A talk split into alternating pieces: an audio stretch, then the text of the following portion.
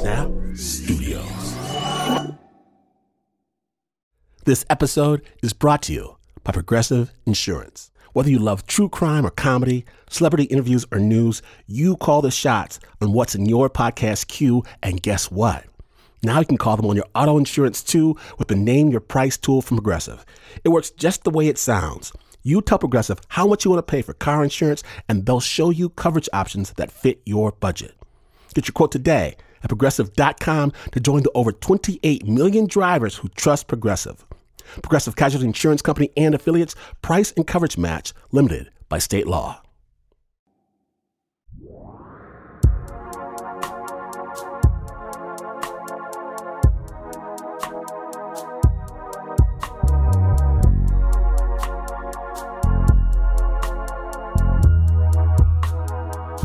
Nineteen years old, young, just starting a life built of my own decisions, and I knew two things simultaneously. I knew I loved her desperately, deeply, and I knew I was moving away to the other side of the world, to Japan, the chance of a lifetime. I had to take it. I had to. And mostly in the days leading up to getting on that plane, she and I, we didn't talk about it. Even as she helped me pack up my brand new suitcase looked for Japanese English dictionaries. We avoided mentioning what we were packing for. The herd of elephants in the room, but I wanted her to know, I wanted to give her something to make her understand that even though I had to do this, that she was special to me. I snuck off to a jeweler. He helped me pick out the most beautiful bracelet I could afford and he framed it in a beautiful box. I knew she would love it. And she would appreciate that this is just a bump, that this year would go quickly, that we have our entire lives ahead of us. So excited to give it to her. It could say everything that we had not. And that night, Walking next to her along the footpath, I pulled out the jewelry box and handed it to her, the look of joy, elation. Then she opened that box to see a bracelet. And I know instantly that she did not expect to see a bracelet. The disappointment, the almost sorrow, the almost anger, the chasm the acceptance. Almost. As she placed the bracelet on her wrist, thanked me. And we continued walking down the path to lives completely different than they had been just a few moments before. I had added injury. I had twisted the knife. And some things some things you can never take back. And say what you will. We are forever bound, she and I. Just not in the way I intended.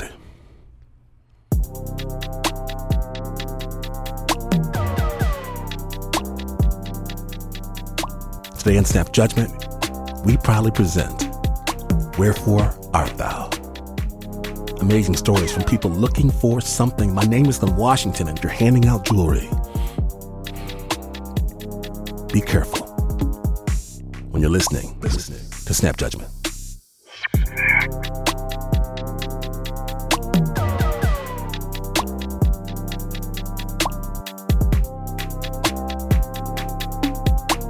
We're going to begin our walk towards destinations unknown with our evil twin show, Spooked, a Luminary original podcast.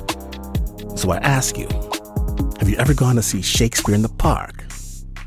I'm talking Hamlet in the middle of the woods at midnight. You feel like you're in the play, that those ghosts, those dark forces summoned by the actor's lines are coming alive right there in front of your eyes.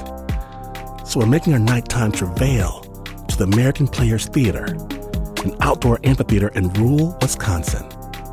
And I'd like you to meet Kelsey and Andy, two apprentices at the theater who have just been cast in the roles of their young lives Romeo and Juliet.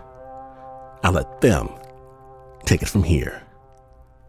Snap judgment.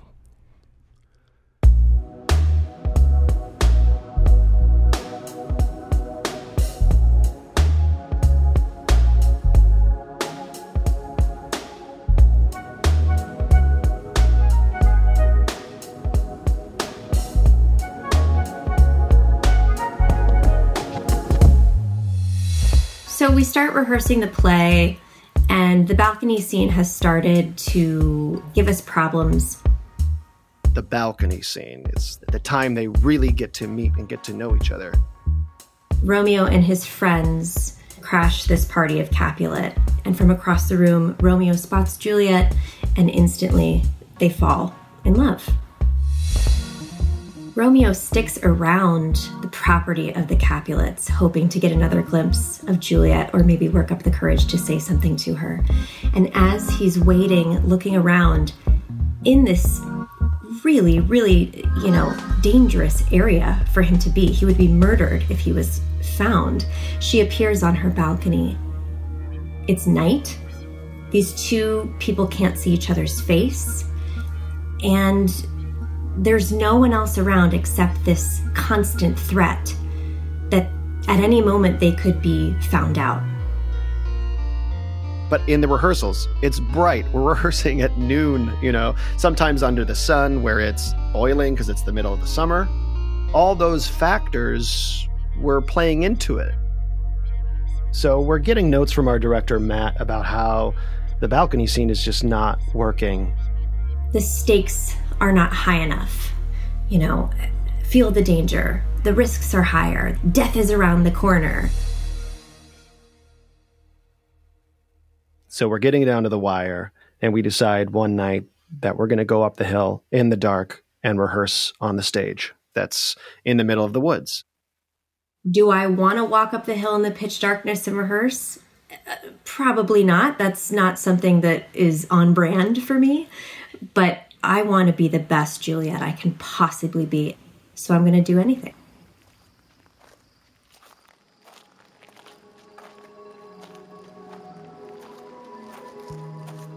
There's a walking ramp that's gravel stone that winds up and through the woods. There's no light because it's on an off night from the theater. It's trees everywhere to the point where you can't really see too far. I mean, you're you're looking straight into the wilderness. We start getting deeper into the woods and deeper up the hill, and I'm like, I can't see anything. Oh my god, what did we decide to do here? I'm definitely starting to feel how alone we are up on this hill. And as you come through a lot of fir trees and that kind of thing, it opens up again, and you start to see the walls of the theater at the very top and it's this massive amphitheater that's cut into this natural bowl at the top of this large hill.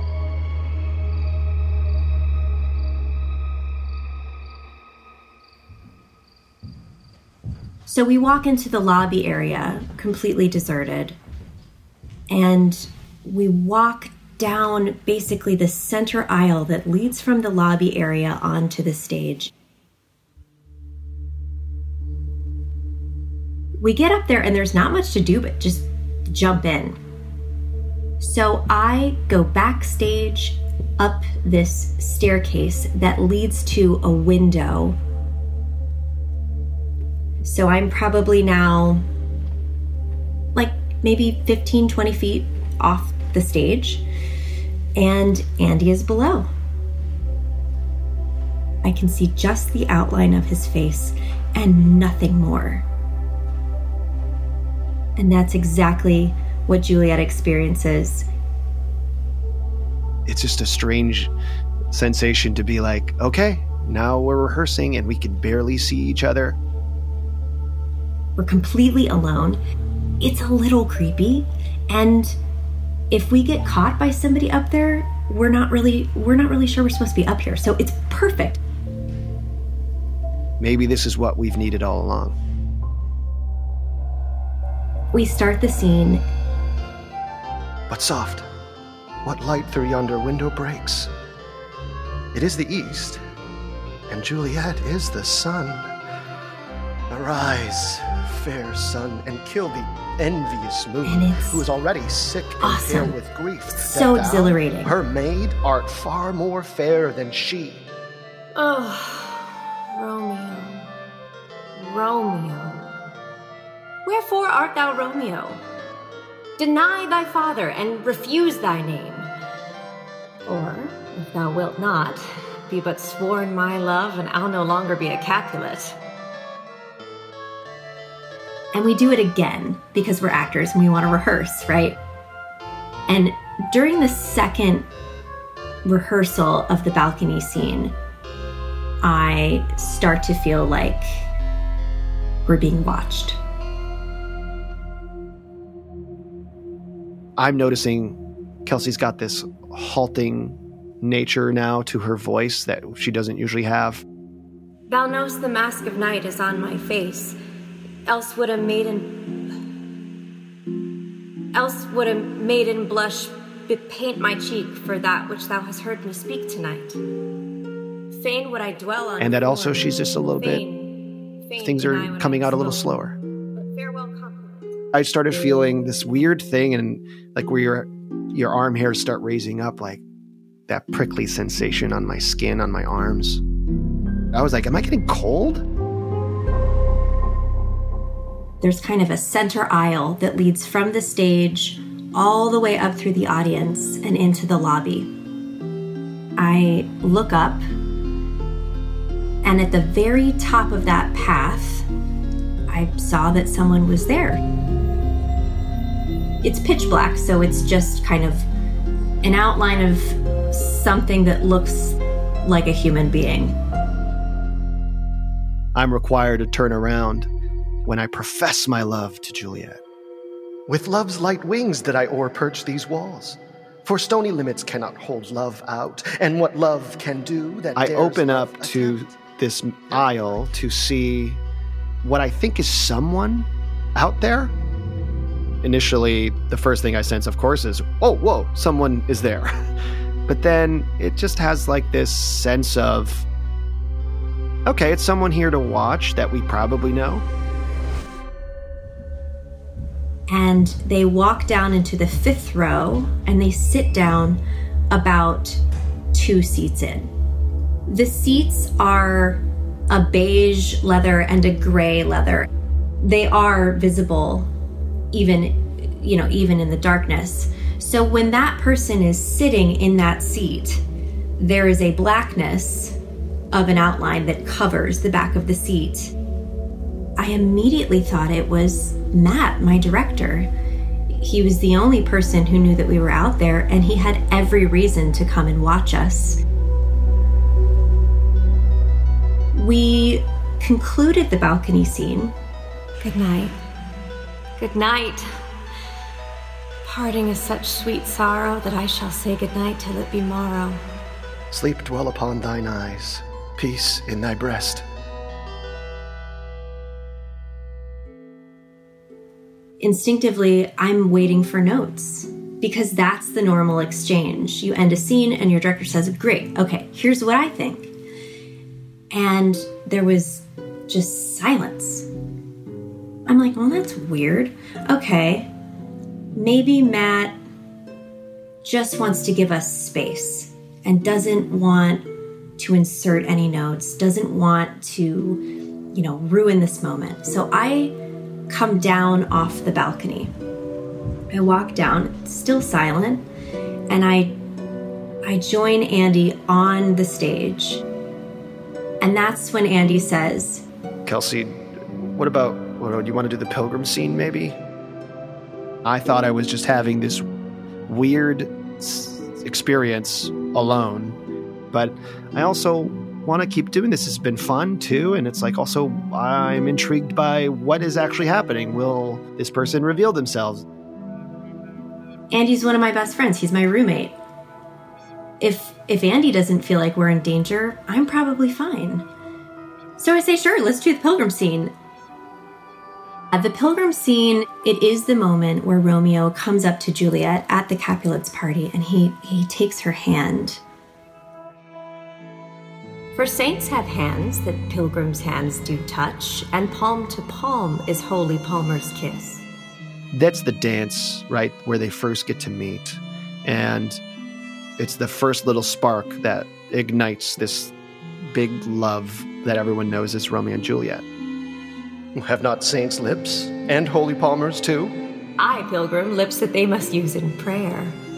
Oh, then, dear saint, let lips do what hands do. And this scene is played probably as close to the audience as you can get.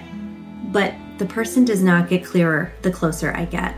The person remains a black, fuzzy blob. I don't start to see a face, I don't start to see the color of a shirt. But I do notice that the seat is down. It's not my eyes tricking me. There is a person sitting in that seat.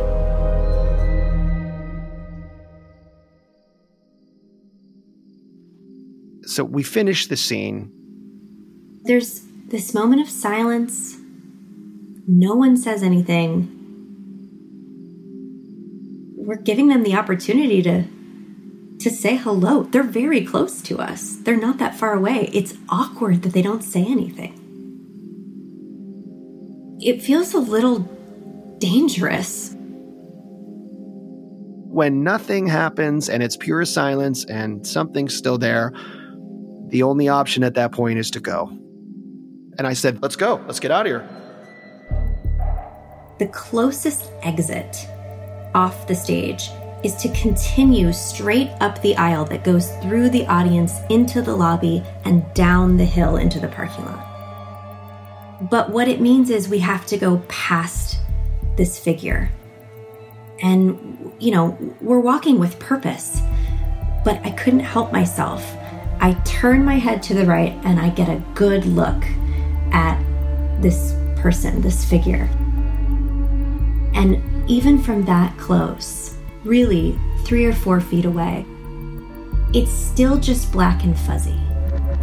There's there's no features. It's a black mass that had enough weight that the seat was down. I think the most frightening thing is the proximity I had to this person did not inspire them to address me. It didn't move, it didn't turn towards me, and that felt very odd. My heart's racing. It's the fight or flight, it's the adrenaline, it's the urgency to get away.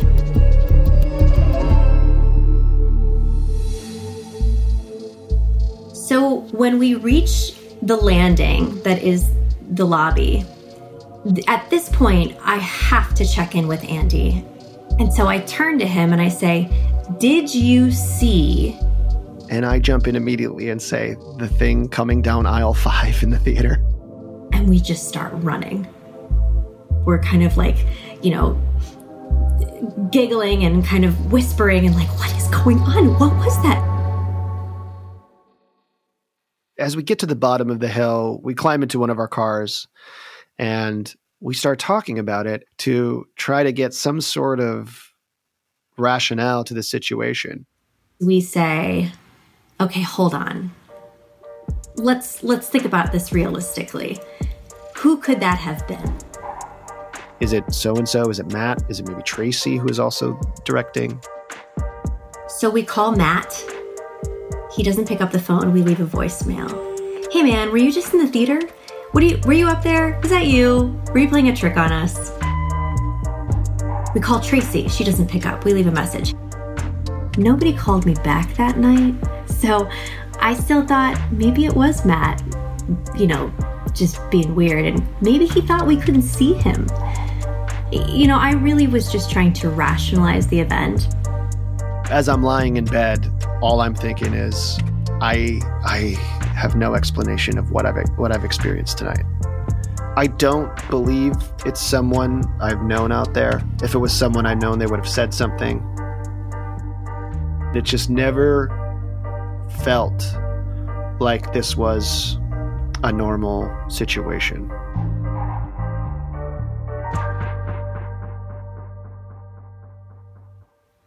So the next day, I had a scheduled check in with Brenda DeVita, my boss, just in her office. I said, okay, so this thing happened to me and Andy last night. Is there a groundskeeper? Is there anyone who would have been up there around 10 o'clock when all the lights are off? And she kind of looked at me and she said, no, nope, if there's no show, there's nobody up the hill. And I said, okay, well, let me tell you this whole story of what happened. She starts to get emotional. And she goes, Okay, stay right there. Stay right there. And she runs out of her office and she grabs Ken Albers. Ken Albers is a director with a huge history of experience in the theater. She knew those actors, he knew the history. And she said, Ken, listen to this. Kelsey, tell it again. I told the story again.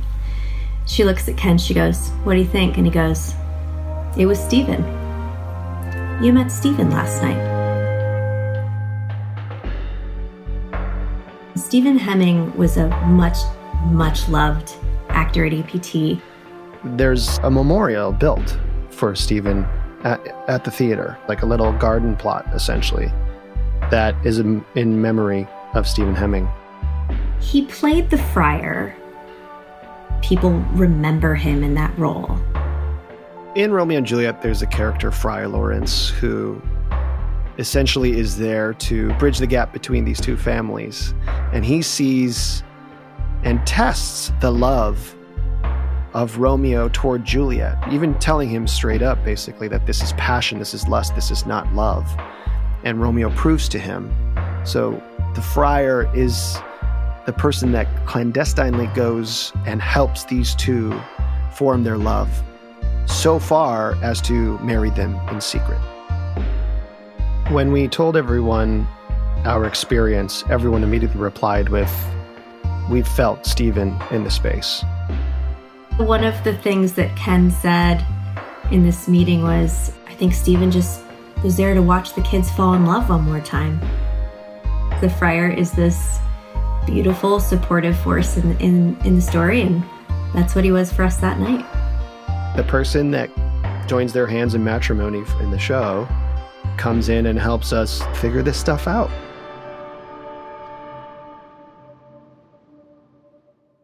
So on the actual performance day, it was it was a 2 p.m. matinee, not for a full house. And then as we start performing, it becomes the hottest day on on record Andy and I were both terribly ill. We both had terrible, terrible colds. We're both probably have fevers or something. I have to say that I think the experience of rehearsing the play in the dark with a ghost felt closer to the actual story that Shakespeare wrote than our performance.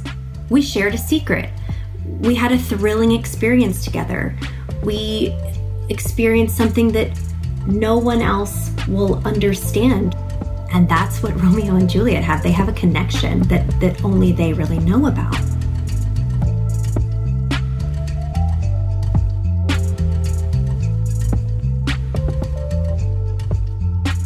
Thank you, thank you, thank you, Kelsey Brennan and Andy Truschinski.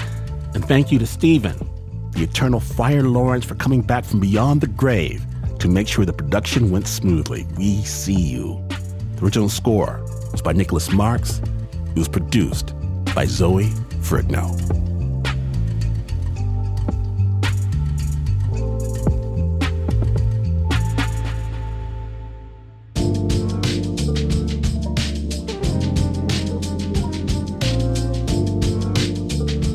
More Spooked, the new season of Spooked is streaming right now this Luminary original podcast is rolling out new episodes through spring of 2022. And hear the newest episodes by subscribing to the Luminary channel on Apple Podcasts or directly on Luminary. That's luminary.link slash spooked.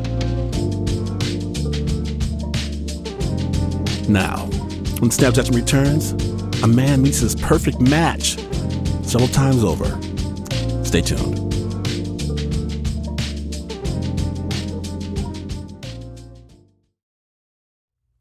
Support for Snap Judgment comes from Odoo. What is Odoo? Well, Odoo is the only software your business will ever need.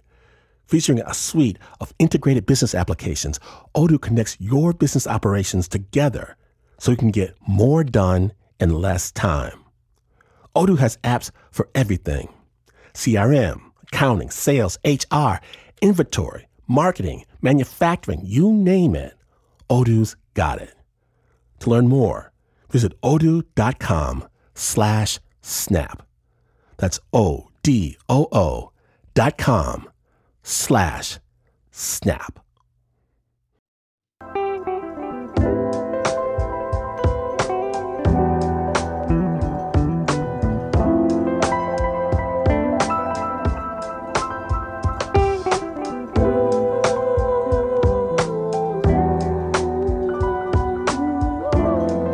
Welcome back to Snap Judgment, the Wherefore Art Thou episode. Now, listeners are advised that while the following segment does refer to trauma from sexual and physical abuse, that's not what it's about. It's a classic Snap story, one that takes place in Los Angeles, where our own Julia DeWitt spoke with Jim Bunkelman.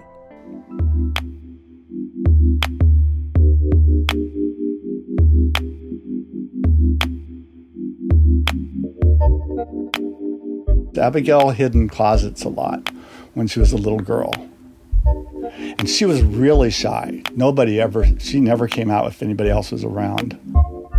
And she stuttered so badly that you couldn't understand at all what she's saying. It was just total stuttering. Abigail was a deathly shy kid. Talking made her so nervous that she stuttered almost incomprehensibly. Jim tried to teach her sign language, but they didn't get very far. He held out hope that maybe reading out loud or something would help her. And as for any child of the early aughts, the book to read Abigail was obvious. So uh, I read her Harry Potter. So she was just huge fan of Harry Potter. And so when Harry Potter opened up, the first one, we were there the first day. And we were sitting there waiting for it. And there was this 10 year old boy sitting one seat over from her. And they started talking about Harry Potter. And I was amazed because Abigail had never spoken to anyone else but me. That's the first time I'd ever seen her in that situation. So it was a really good feeling. This was exceptional for two reasons. One was that Abigail was shy. The other reason was that Abigail wasn't actually a kid. Kit had no idea. You know, he was talking to this 40 something year old lady as far as he knew, but it was Abigail talking to him. This 40 something year old lady was Jim's wife, Rhonda. She was petite, she had dark hair with some gray in it, a gap in her front teeth, and wrinkles around her eyes from years of smiling. But she was talking with a kid's voice, the voice of a kid she called Abigail. See, she was diagnosed with dissociative identity disorder.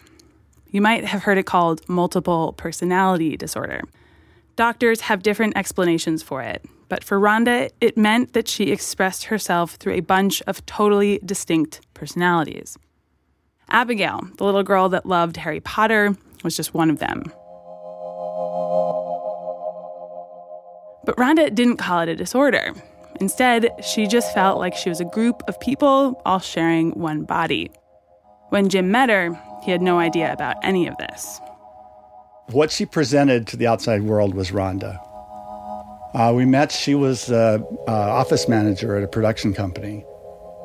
Jim was a video editor, and when he'd go in for freelance jobs to Rhonda's office, they started to get to know each other and they got to be friends. It wasn't until two years after they first met that they went on their first date. Well, I'd started dating her started seeing her. And I found out talking to her sister, and her sister said something about, said like split personalities and Rhonda. Rhonda was scared Jim might leave her once he found out. But that was not Jim's reaction. I just wanted to meet people. And when, so, so just for somebody that's never seen this before, when sh- she would do this, was it kind of like an instantaneous change in her facial expression or like, uh, how does it Yeah. happen? Like, what does it look like? Now that's that's the thing, and, and when it's called switching, with Rhonda, when she had switched, it was instantaneous. Her face would change, her body language would change, and her speech patterns would change pretty instantaneously. It was in this manner, this sudden switching, that Jim watched Rhonda switch between her personalities right before his eyes. Some, there were some great meetings. There was one time I was sitting at the computer and Rhonda was sitting on my lap, and we were looking at some websites on science because, well, I, I mean, my background is in science, and Rhonda was really interested in that. And all of a sudden, I noticed that there was someone new out. And I could tell when there was someone new because it's like if you all of a sudden woke up in a strange place, you'd be looking around trying to figure out where you were and all that. So I, I realized that there was someone new. I asked him who it was. He said Isaiah. It turns out that Isaiah was really interested in science. And he was observing this from inside. And he was just so interested and he was leaning and he said he leaned really far forward and all of a sudden he was out. He just fell out. He says, I just falled out. so he fell out and there he was in the front because he was so interested. And so I got to know Isaiah. The more time they spent together, the more of these personalities he met. And there were a lot of them. There was Lizzie, she loved flowers. There was a little boy named Nicholas. Nicholas decided that he and I would be interested in cars together because he liked cars. So he was my car guy. There were triplets. Natalie, Lola, and Nicolette. Numbers was a little girl who only spoke in numbers. So like when, when she was really happy and she was, felt safe, she'd say 2240 because that was the house address of the house. And 7-Eleven, somehow that meant happy. There was Jake and Jeremy, another set of triplets, Angela, Angelica, and Angelique. There was Kashmir, who was a gay female. There were more kids than uh, than adults, but there were quite a few adults. The adults blended in with Rhonda more easily than the kids did. It was not such a change for the adults. Now, a lot of times I would meet the adults, but they wouldn't really come out a lot. There were a few that were just indeterminate ages. I had no idea. They didn't know either. But most of them were younger, either teenage, preteen, or little kids. And there were babies too. In total, Rhonda said that she had over 70 different personalities, which is far more than most people with her diagnosis. When Rhonda would switch between them, Jim says he could recognize almost all of them. Sometimes a kid would want something, and they would feel that I would be more inclined to say yes to one of the other insiders, right? So they would pretend to be that person. They'd say, I'm so and so, and they would pretend to be that person, but I could tell by the differences that that wasn't her. I'd nail them on it, and then they'd laugh and they said, Well, oh yeah, I'm, pretending to be her. Rhonda explained to Jim that the different personalities were all aware of what was happening at any given time. So Jim could talk to anyone he wanted to whenever he wanted to. But Rhonda also explained that she had the ability to block them out, which was especially important when it came to the kids. For instance, when Rhonda and I were being intimate, the kids weren't there. It wasn't like I was, you know, um, I was uh, making love to kids, and that was that was really a sure thing. I mean, that was a solid thing. And uh, there were other times, like w- maybe if we'd be talking about something that would be what they call triggers, where it would bring bad feelings, you know, out, or I'd be talking about Rhonda's past history. The kids would be blocked off from hearing that. The diagnosis of dissociative identity disorder has been controversial. One explanation for it is that it's a response to trauma. And Rhonda's childhood had been pretty terrible. Her mom had Rhonda when she was 16.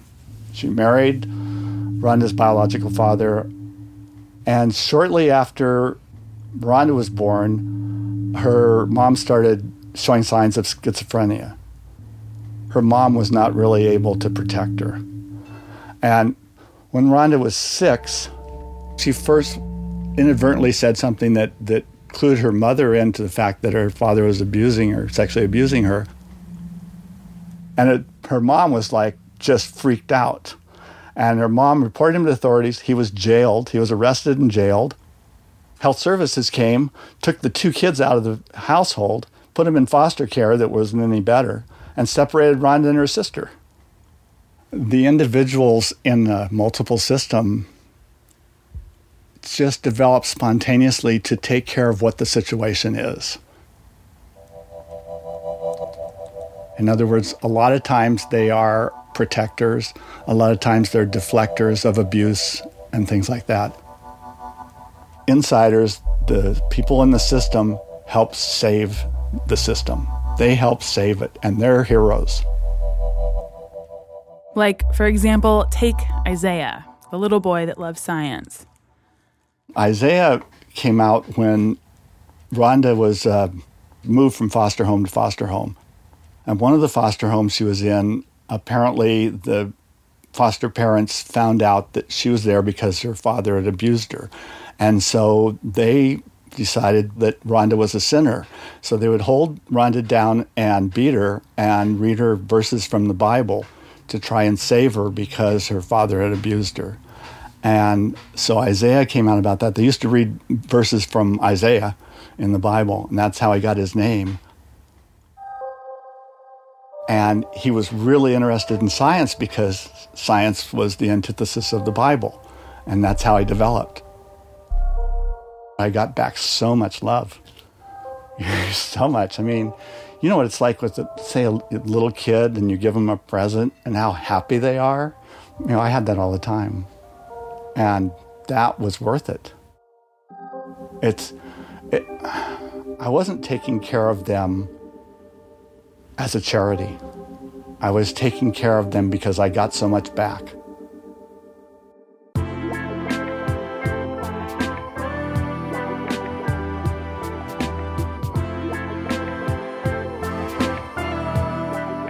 It's not over. It's far from over. When we return, Jim wrestles with the meaning of one true love. When Snap Judgment, the Wherefore Art Thou episode continues. Stay tuned.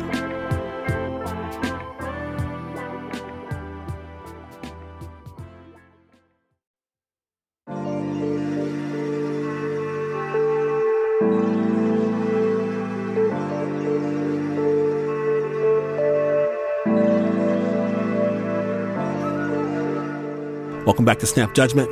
My name is Glynn Washington, and you're listening to the Wherefore Art Thou episode. And when last we left, Julia DeWitt was talking to Jim about the many sides of his beloved.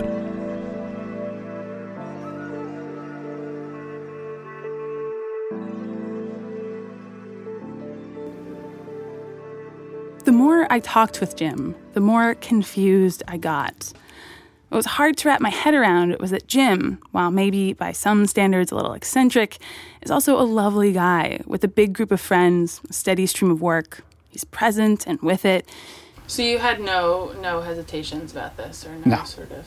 I just remember that it was, it was like, oh, you know, uh, she's multiple. It made almost no impact on me. There's so many parts of your story that make sense to me, even though your experience is so foreign. But I can't imagine not going home at the end of the day and going to my roommate and being like, "So I found out that Jim has a bunch of other personalities." Yeah. Well, I do remember like talking to some friends and saying that, you know, this girl I'm with has multiple personalities and it's really fascinating. But it wasn't, I wasn't shocked by it. You know, I mean, my background is physics, and there's, you come across a lot of things in physics that just don't seem real. You know, it's like, what do you mean time slows down? How can time slow down? I mean, how can length contract as you approach the speed of light? Uh, does that yeah. sort of help displaying? Yeah, no, totally. I think, I mean, I think the thing is that there's a need to be like, why would one do this as opposed to yeah. as opposed to the kind of why not? Well, Rhonda was absolutely amazing, wonderful person, and we connected on so many different levels. The fact that she was multiple really had nothing to do with it. I mean, I was attracted to her before I found out she was multiple. And when I found out she was multiple, it just it didn't make a difference. What can you do you feel like you can remember like the last thing you thought was weird? Uh, like, is that a thing you even think ever? Uh, no, I don't feel that way. Jim and Rhonda eventually got married. They loved to go to live music together. They hosted these big parties on the weekends with DJs at their little Hollywood bungalow. They had a ton of friends. Some knew about the personalities, some just thought Rhonda was kind of eccentric. The couple, along with Rhonda's many insiders, lived happily together for 15 years. Until one night, Jim heard a noise coming from Rhonda's room. I slept in another bedroom because she snored so loud. I couldn't sleep with her. And I heard her yell. And so I got up and ran into the bedroom and I found her on the floor. She was conscious, but she was very confused. Jim got her in the car and to the hospital. Rhonda fell into a coma. She'd had a stroke. When she came to, the kids, the adults, all of her insiders were gone. They didn't come out. They would normally come out all the time. Uh, they didn't talk to me. I knew ways to bring them out. I could say certain phrases, and there was no response from them. So I knew that they weren't around. It was almost, I was so involved in trying to get her better and take care of her that it, that was my focus. And that's what we were doing. But yeah, I missed, I missed everybody. There was no chance to say goodbye. That was hard. But the kids knew I loved them was the hope that if she recovered was part of what you were, felt like you were kind of working for was for the kids to come come back? Was that part of it i would hope so yeah. Uh, i mean the focus was just helping her recover. Yeah I, I, I hope they would come back. I was just hoping that they might be blocked and that they would come back. Rhonda was eventually able to leave the hospital but her insiders still didn't come back. Jim took care of her at home for months seven months later, she had another stroke, or she had a her heart stopped beating. She stopped breathing. Yeah, it was the middle of the night, and uh, just I found her unconscious, semi-conscious, and uh, then we just rushed her to the hospital. She died August seventh.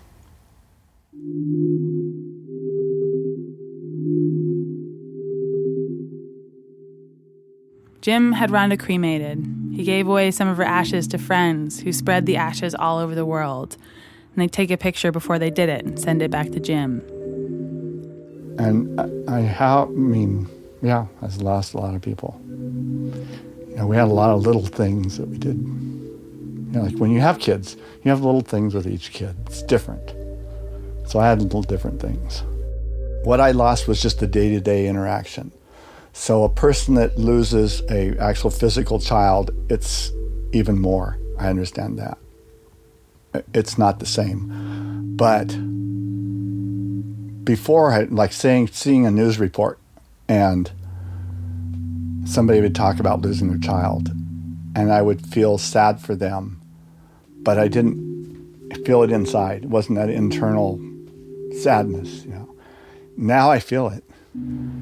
It's, it's just different, you know. It's still strong, but it's different. So we are in your backyard. Mm-hmm. And so when she died, there was, shortly after she died, we had the decom, which is a Burning Man. It was a perfect day. We stood under a couple of tall California pines next to the pool.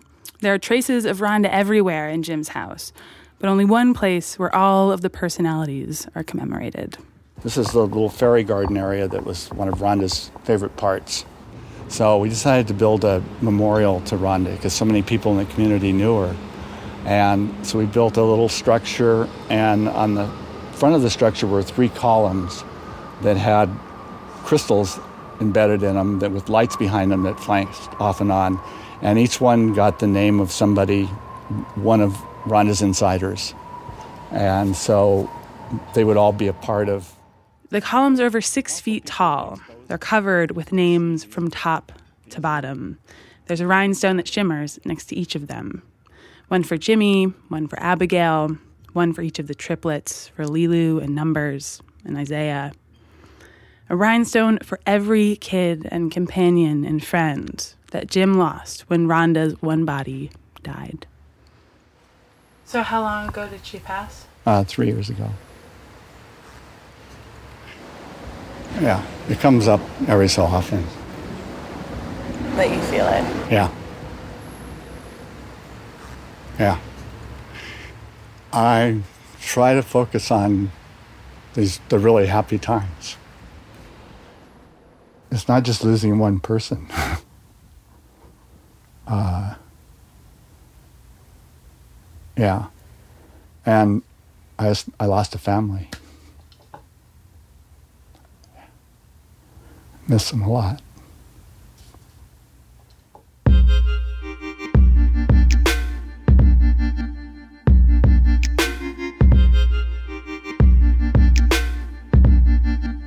Big thanks to Jim Bunkelman for sharing his story with the Snap.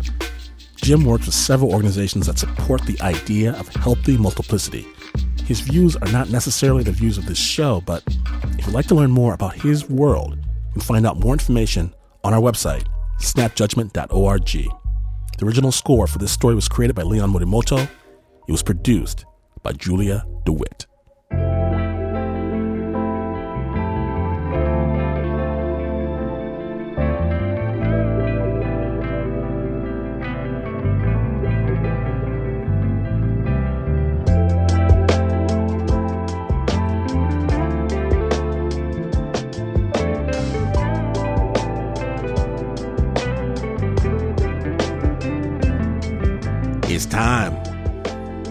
Time, and if you like this wander down the Snap Road, know that so much more, so much more Snap storytelling magic awaits for free.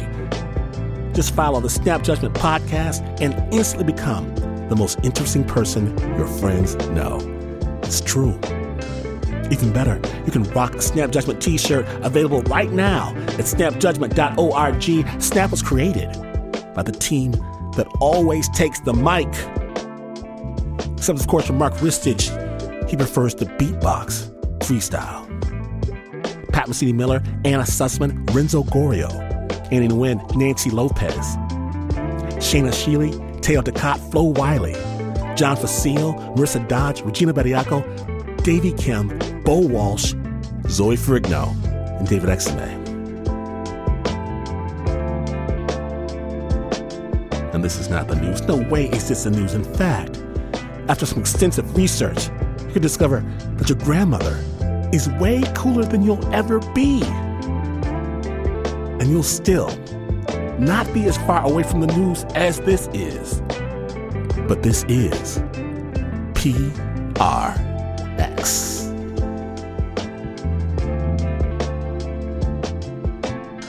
Oh, Romeo, Romeo, wherefore art thou Romeo? And refuse thy name, or if thou wilt not, be but sworn my love, and I'll no longer be a Capulet. Tis but thy name that is my enemy. What's Montague?